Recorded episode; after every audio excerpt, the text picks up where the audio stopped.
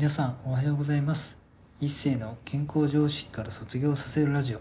この番組では様々な体の不調の原因や対策の真実について一世の発明した世界唯一の生態理論をもとに常識外れの考え方をお届けする内容となっています。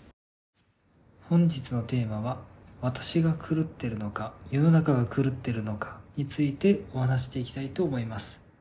ちょタイトルがねこれすごい衝撃なやつだと思うんですけれどもこれある映画から実は抜粋していてあのジョーカーっていう映画皆さん見たことありますかね？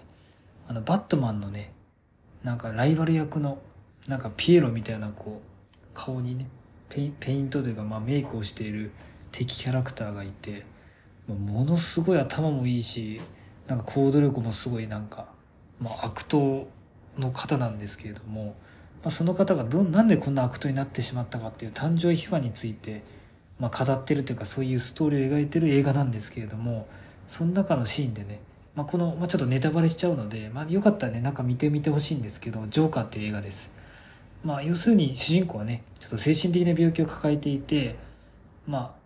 そういう病気抱えちゃってて頑張って仕事するけどやっぱ全然評価されなくていろんな人がいじめられたり社会から迫害とかされてしまって、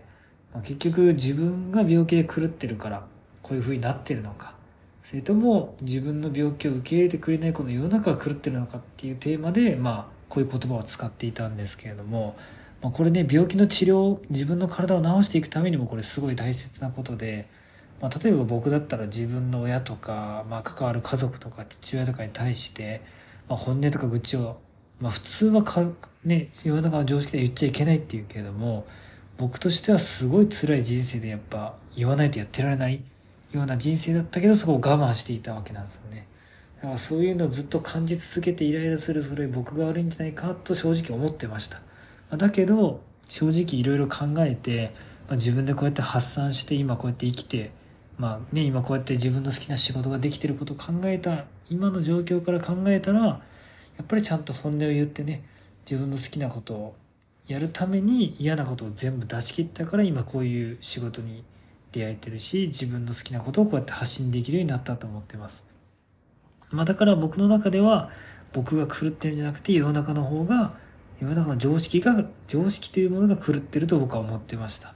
まあ、なのでねそういう意味で自分の病気を治すっていう意味で考えたら本当に自分の体に合った、まあ、常識というものを見つけるためにも、まあ、どちらの軸で生きていくかっていうのを結構考えてみるのも、まあ、意外と面白い点に